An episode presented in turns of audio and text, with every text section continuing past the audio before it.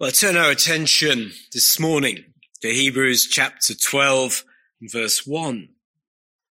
Well, we have there this race, this race that is set before us and the call to us to run it with endurance. But before we get to that, we can see that the writer has some concerns that we're not going to run it as well as we might. And so the instruction is given to us there to lay aside every weight and the sin which so easily ensnares us. So easily ensnares us. Well, the title of the sermon then is this, soft targets for sin. That you and I, and we talk about ourselves as Christians, yes, but we're still soft targets for sin. We so soon, why so easily become ensnared. There's this race, and it's some race, isn't it? And all those people listed there, and the writer, as it were, is uh, just having to say, well, I'm just running out of space, I'm running out of time. I could tell you about David and Samson and Jephthah. I could, we haven't got time.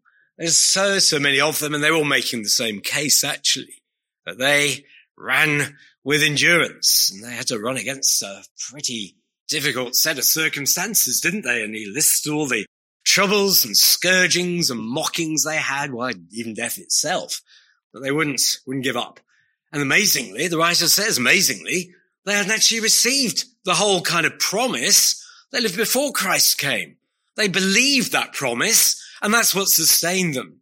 I'm really saying, well, then how much more we who have now worked out for us, who have the cross, who have Christ Jesus who's come into the world. How much more we should be able to run with endurance. Of course, he's got a slight rebuke, more than slight rebuke there for the churches and the believers he's writing to who become sluggish and who are not running with endurance. Well, this race, it's a frequently used image, isn't it? There's a prize to be won, friends, isn't there? And he holds it out to them here because there's heaven.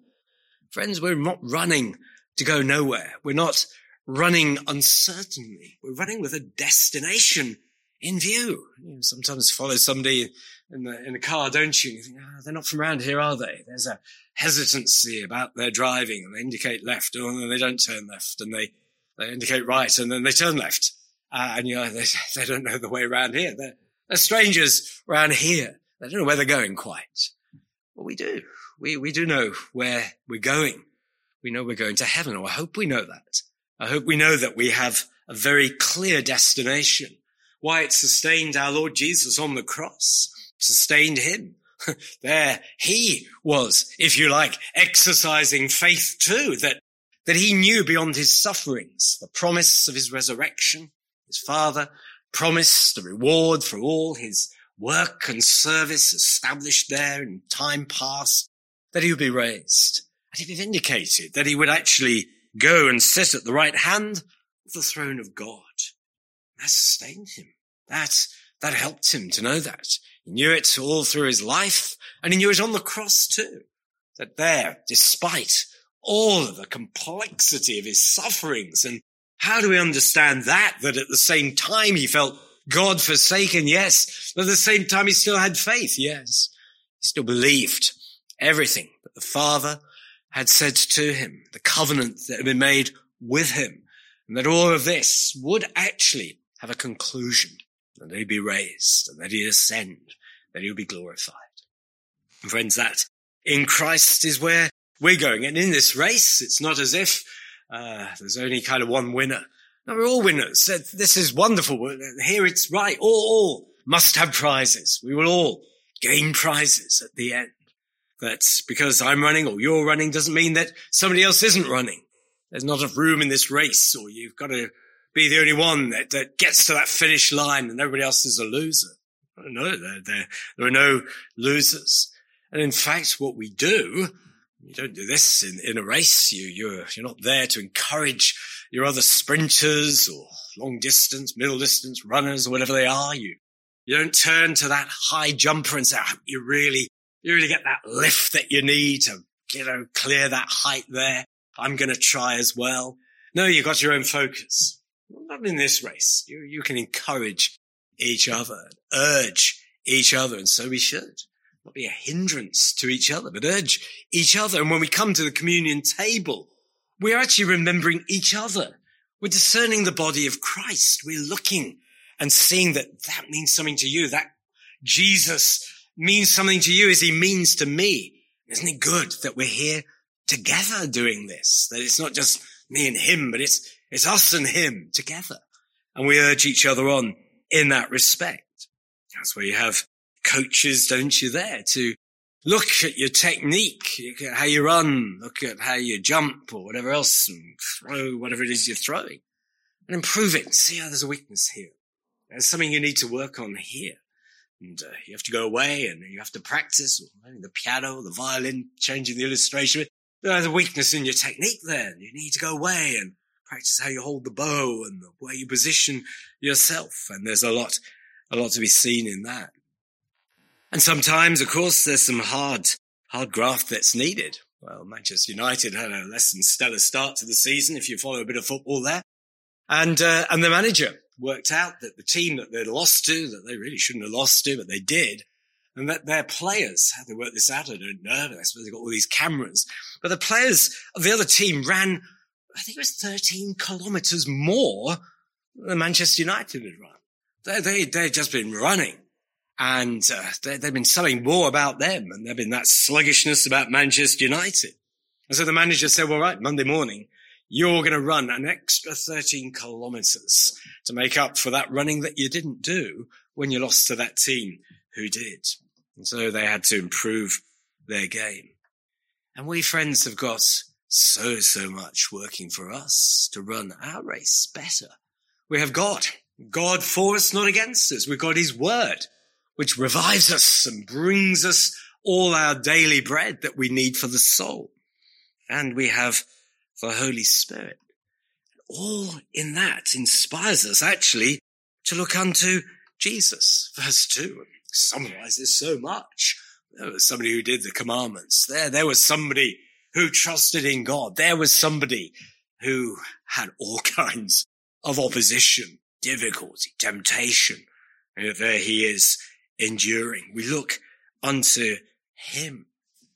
But having talked this all up in that sense, and having made this, well, it's there in scripture, isn't it? Why, it's what the writer says here that we so easily get ensnared. We have all of this, the great cloud of witnesses, that's all the people in Hebrews chapter 11, and you could add every other name that time did not permit the writer to include in there, but which he could have included in there. Great cloud of witnesses. Same example. Same temptations. Like Elijah. Men, women of like nature as we. And yet see what God did in and through them. And yet there we are. We're running. Well, we're not running. We're, we're caught up and the word ensnared there means entangled. If you, if you're out to, for a walk and, uh, well, Andrew's arranging this walk for us, isn't he there? But you take care Don't get entangled in the brambles or in the nettle bed or in the barbed wire or anything like that. Because you won't, you won't get far. You, you'll be struggling.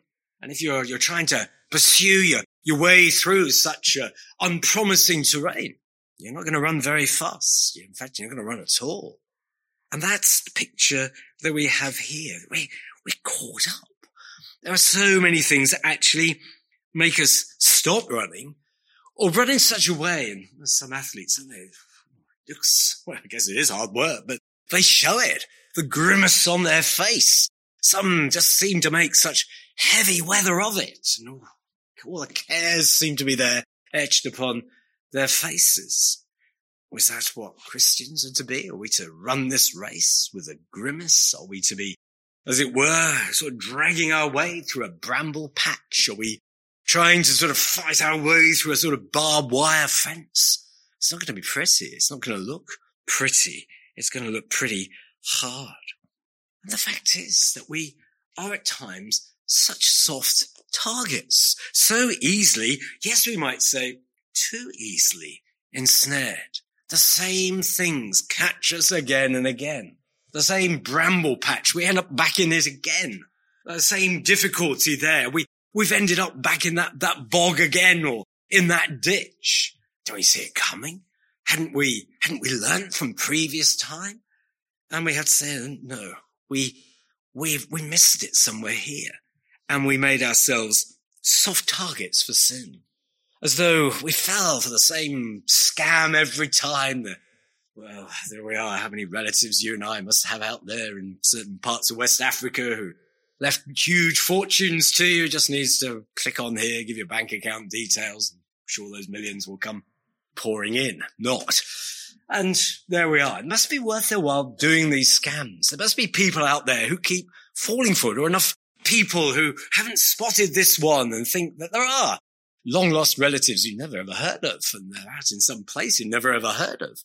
Their dying wish was that you should benefit from their largesse so easily defrauded, so easily conned. And it is as though we fall for it every time. We fall for it every time. Soft targets for sin. First heading, a hostile lodger. A hostile lodger. We have dwelling with us and in us a hostile lodger. In fact, uh, somebody there who who really, really has had his marching orders, who's really been served notice, and yet still there and still has the capacity to cause trouble. Because this asks something of us, doesn't it? In fact, the whole of Hebrews, well, the whole of the Bible, but here in Hebrews, let's stay there. It asks something of us, doesn't it? It's asking, well, who, who are we? Where is your trust? Where is your faith? Why aren't you looking unto Jesus? Why are you looking back at sacrifices and the temple and all of the, the blood offerings there, which have all been met in Christ now. Why, why aren't you looking unto Jesus? He's the one who's the author and finisher of our faith. And we ask ourselves, well, what do I believe? Who am I? Why, why is it not happening within me that I, I keep falling for the same thing? And the answer, of course, often is before we're converted, very true, but sadly after we're converted, still true that we're a chaos, that we're a confused mess, that we are a mass of conflicting thoughts and feelings that we barely understand because the heart is deceitful, isn't it? Desperately wicked. Who can know it? Jeremiah chapter 17 and verse 9. And God's work in us in sanctification is to actually undo the chaos, is to bring order where there is disorder, bring discipline where there is indiscipline, to bring that beautiful harmony where previously there was chaos. Because that's what sin produces. It produces chaos. It slows, it deceives, it wrecks our hopes, it wrecks our joys, it wrecks our whole progress. And it so easily does it. And we so easily fall for it, even as Christians with all this Bible and with Sunday services and preaching and, and books that we read at home that are a help to us. And still we don't make the progress that we want to do. And it's God's will to actually make us coherent and consistent and fully functioning people that our thinking and desiring and our deepest, deepest hopes and our deepest seated attitudes would be brought into line with scripture, that we would be rehabilitated, rebuilt, remodeled, become what we are declared to be, which is new creatures. You and I, if we're Christians this morning, are new creations.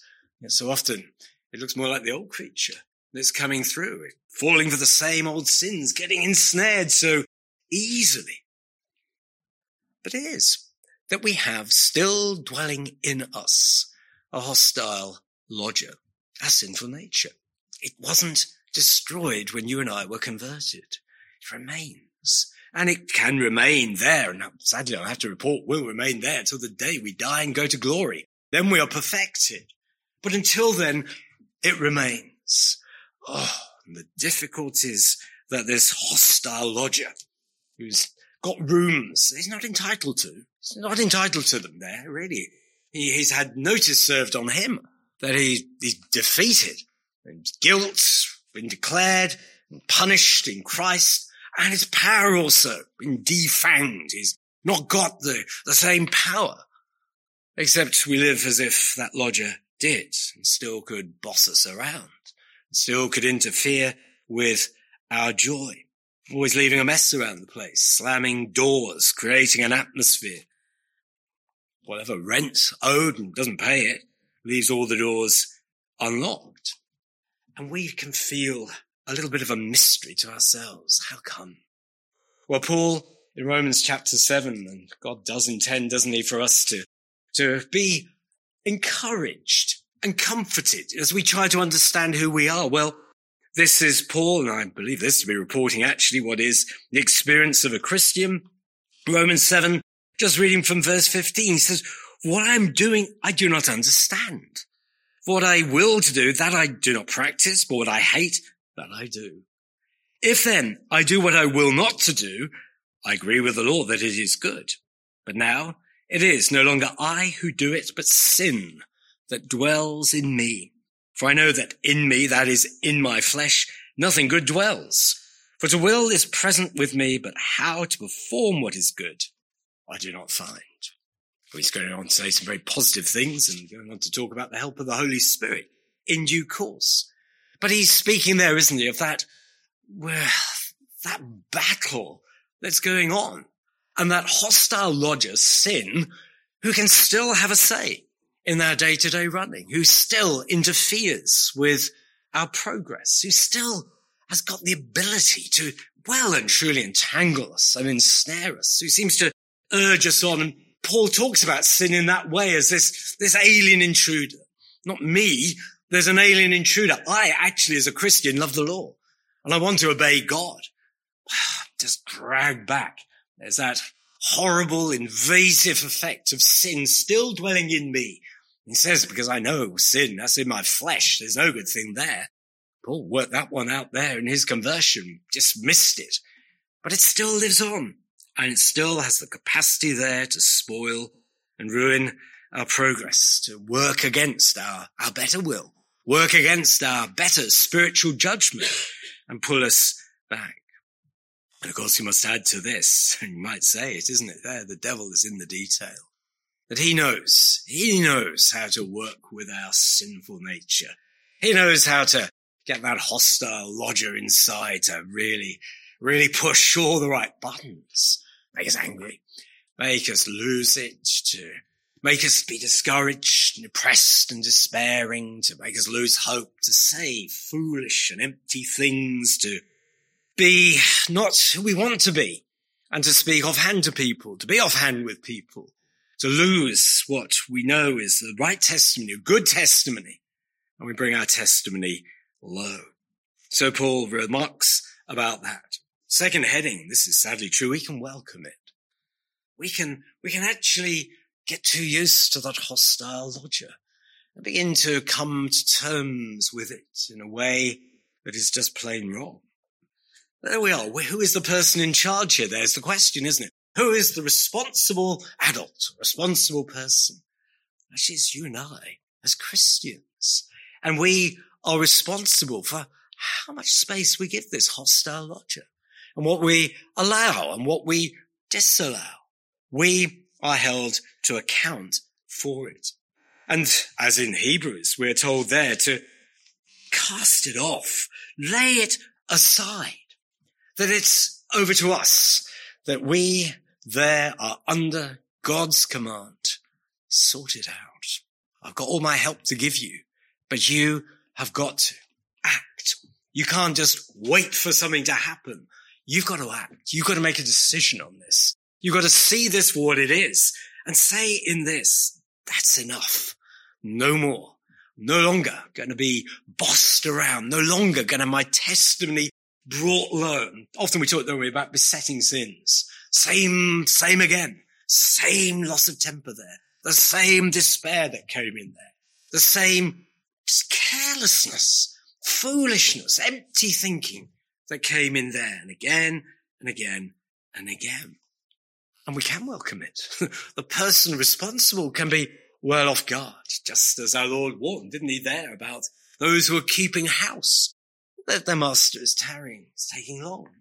And they begin to get careless. And they stop watching, and the house begins to go to rack and ruin, and uh, they're partying and carousing, and suddenly he's there.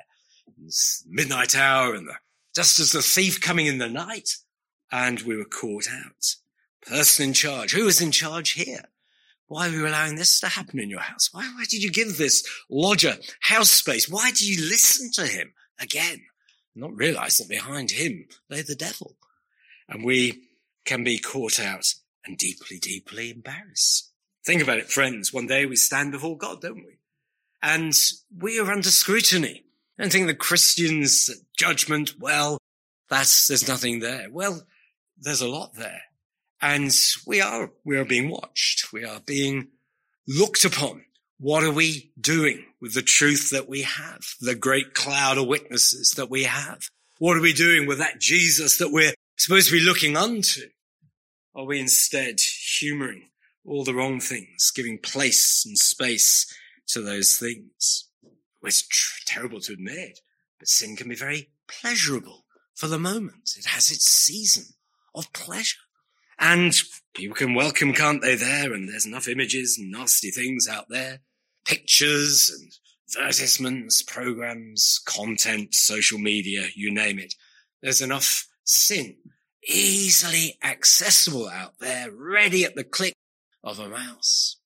And people fall for it. And I'm afraid Christians fall for that. It obsesses and it consumes and it destroys. And gone is our peace. Gone is our sense of right standing before God because somewhere within our conscience has been unfortunately locked into a room and kept there, banging and shouting, no, remember who you are. And yet we've gone off guard and entertained the pleasures of sin. And then it's sin when we actually justify them to ourselves. Oh, we're masters at doing that. That's pride. Won't admit wrongdoing, won't humble itself before God, acknowledge a need of repentance, but justifies it, doubles down on it. He goes even deeper in it.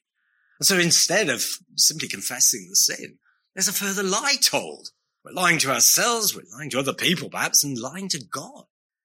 And that is just making it worse and worse. And if our conscience becomes so, so shut in, and we've soundproofed the room where we've locked the conscience away, then we're in a desperate, desperate state then. We can then be so, so hardened as to indeed completely, Christian terms, be off the radar. And we can make trade-offs. Sometimes we think, well, I'll allow myself that little sin there and I'll try and compensate by some hours of prayer or extra Bible reading or some, some sort of spiritual devotion to kind of, kind of trade off there. Doesn't, doesn't work like that. Whereas sometimes we just welcome these things, allow this hostile lodger to have his, her say, to run amok just by being careless, just by being so, so negligent, just allowing it, just not thinking seriously about spiritual things, about the calling we have. And we lack then by sort of default and by a gradual process, we end up losing spiritual power. We, we end up lacking conviction, confidence in God's word. Tragic. Third heading, lay it aside. Take action. Lay it aside. The writer to the Hebrews is, is forever trying to urge upon us action. Take action. Believe trust, put away these false ideas, these wrong ideas. They're destroying you. And instead get back to where you need to be, which is to have your eyes upon the Lord Jesus. Lay it aside. Put it off. There is that hostile lodger, that difficult tenant there, who really has no contract, has no place, was defeated at Calvary, shouldn't be there. That's because of our own sad failings and our own infirmities still there, will serve notice. Turn around with the backing of heaven, with all the Bible on your side, all the help of the Holy Spirit on your side, on my side, and serve notice. Say time is done. We've lived long enough with this. We've put up with this, accommodated it, even welcomed it to our shame. Time that this ended. We lay it aside. Weights there, the things that in one sense they're heavy upon us. And these sins that too easily ensnare us. Same old, same old. so easily catch us out again and we fall for them. We listen to the wrong things and believe the wrong things or throw it away as being so much rubbish. Throw it away as something worthless, something destructive, something evil. And there you will find all of heaven's help as you look unto Jesus and you see there's something far better than living still accommodated with sin, making truces and parleys with this hostile lodger, my sinful nature, giving help and even encouraging, I'm shutting my conscience down. There's something so much better. It's all there found in our Lord Jesus Christ, isn't it? It's final victory in him. Yes, one day, the tend to the body, we can put it aside. One day, that battle is finished. One day, sin, our worst enemy, as Watts puts it in his hymn. But now gone. He was before. Sin now defeated. But not yet. And we have to learn all the more to exercise discipline. Running races needs discipline. Fighting fights needs discipline. And that discipline has to be exercised on ourselves, on, on our sinful natures, on our infirmities, on our weaknesses, on those things that ever and again ensnare us and then catch us up and slow us down and we're robbed of peace and we're robbed of joy and our testimony has suddenly gone all wrong shaped. And we have to exercise that discipline. These people in Hebrews 11, it, it didn't just happen. They had to be decisive. They had to get out into the battle and find the strength when they're in the battle. They had to, as it were, engage. And then they found all the help of heaven was with them. Will I? Will you? Will you be disciplined to lay it aside, to, to speak as it were? Dr. Lloyd Jones was often on this. Speak strongly to yourself. Speak to yourself strongly. Say enough. What are you doing humoring that? There's a great race to be won. There's a prize ahead of us. There's Jesus encouraging us and he's sat at the right hand of God by his throne. Well, there's plenty of help from there. You've got the king on your side. You have his son there who is affording by the grace of the Holy Spirit every encouragement and every help that you could wish for. Here is where murder is legitimate, killing sin. We are allowed that, friends.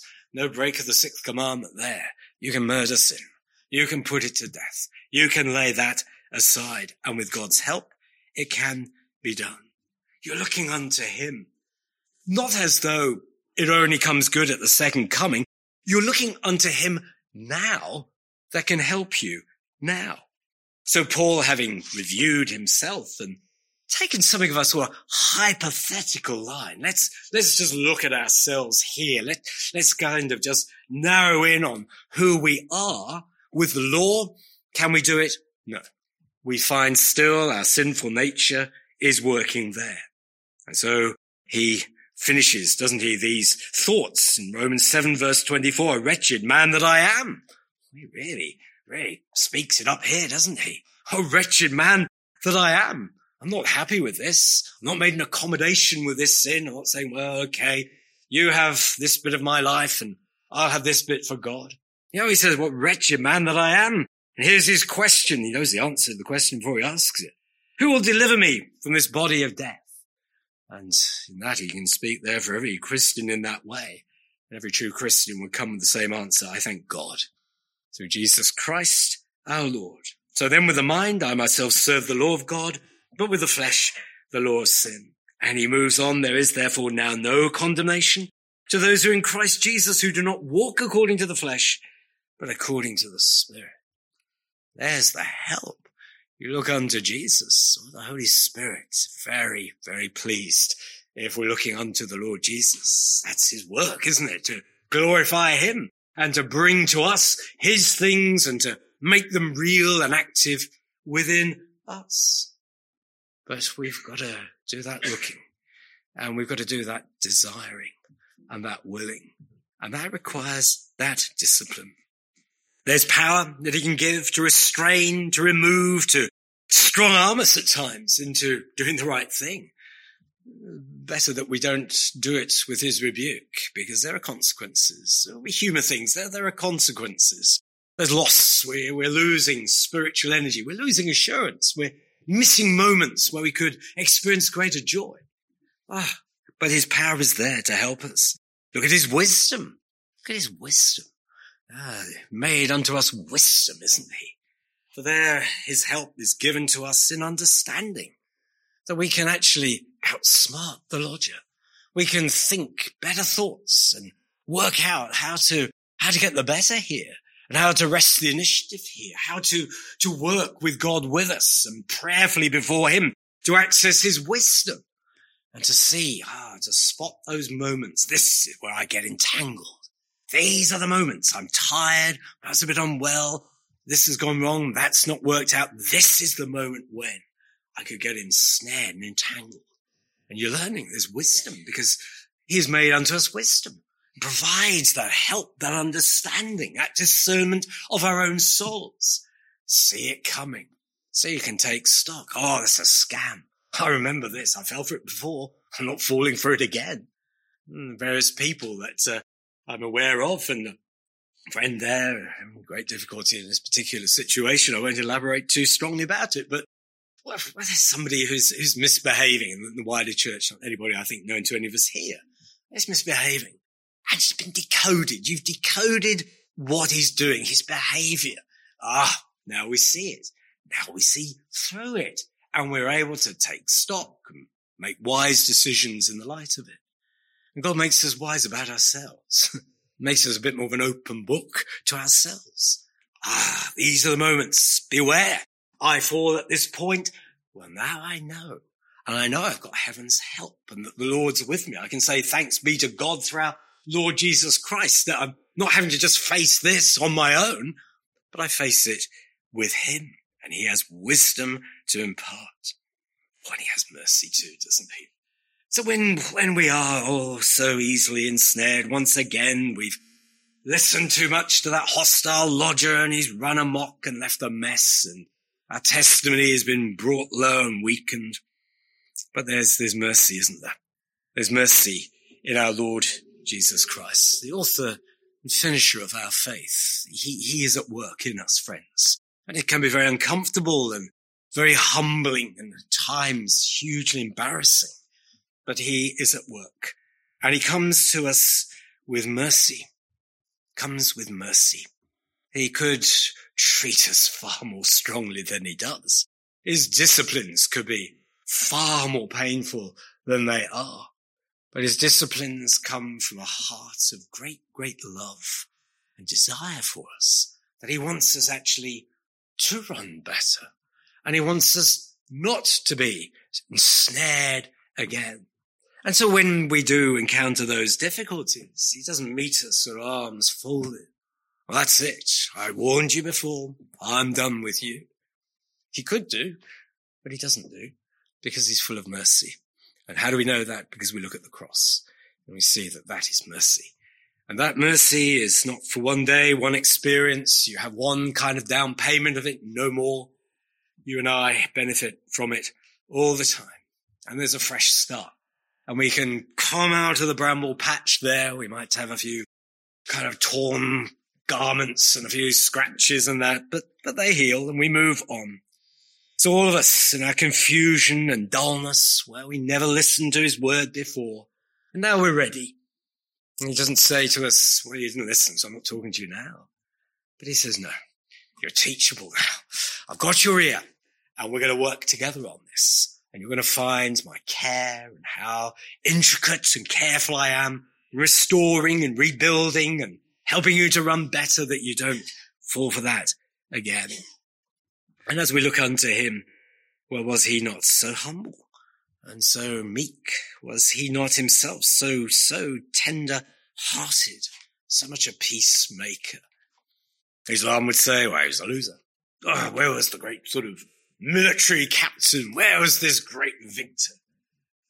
There he is, being humble and being ready to base himself and being willing to be obedient unto death, even the death of the cross. And we look at him and we say of him, do you know this? He is the freest man that ever was. He was the most liberated person that there ever was. No sinful nature.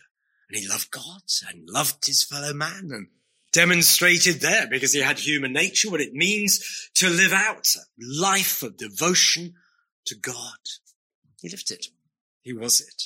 And so much of it there was built around humility. He humbled himself. And friends, we have to at times humble ourselves, don't we? We're not running as well as we should. We keep getting ensnared. Those weights keep bringing us down. Same sins, same besetting sins. And we must humble ourselves and own it in confession before God. And then wait and wait. What powerful prayers those are where they reach to the throne of God when offered up in that spirit of meekness and supplication, of poverty and of need. Those have the ear of heaven. What has the ear of heaven receives all the help of heaven. And so may God help us not to be soft targets for sin, not to fall for it again, not to be unbelieving, not to be angry, not to be full of pessimism, cynicism, doubt, whatever it may be. But let's look unto him that he can provide resources for us in this race. All the challenges that we meet, fresh challenges, ones we never saw coming challenges, they're out there. But he'll be there with us in them and urges us forward, gives us every advantage, every encouragement, every help. We have it all in him. Spirit, the word of God, our Lord Jesus Christ, the Father's help. We have it all, dear friends.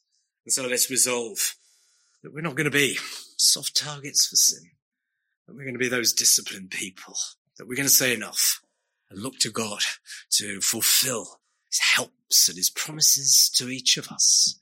And may God be with us in that wonderful race that each of us will arrive running strongly at that finish line, not limping over it, strong in faith, even on our deathbed, confessing his name and looking forward to all that heaven has for us.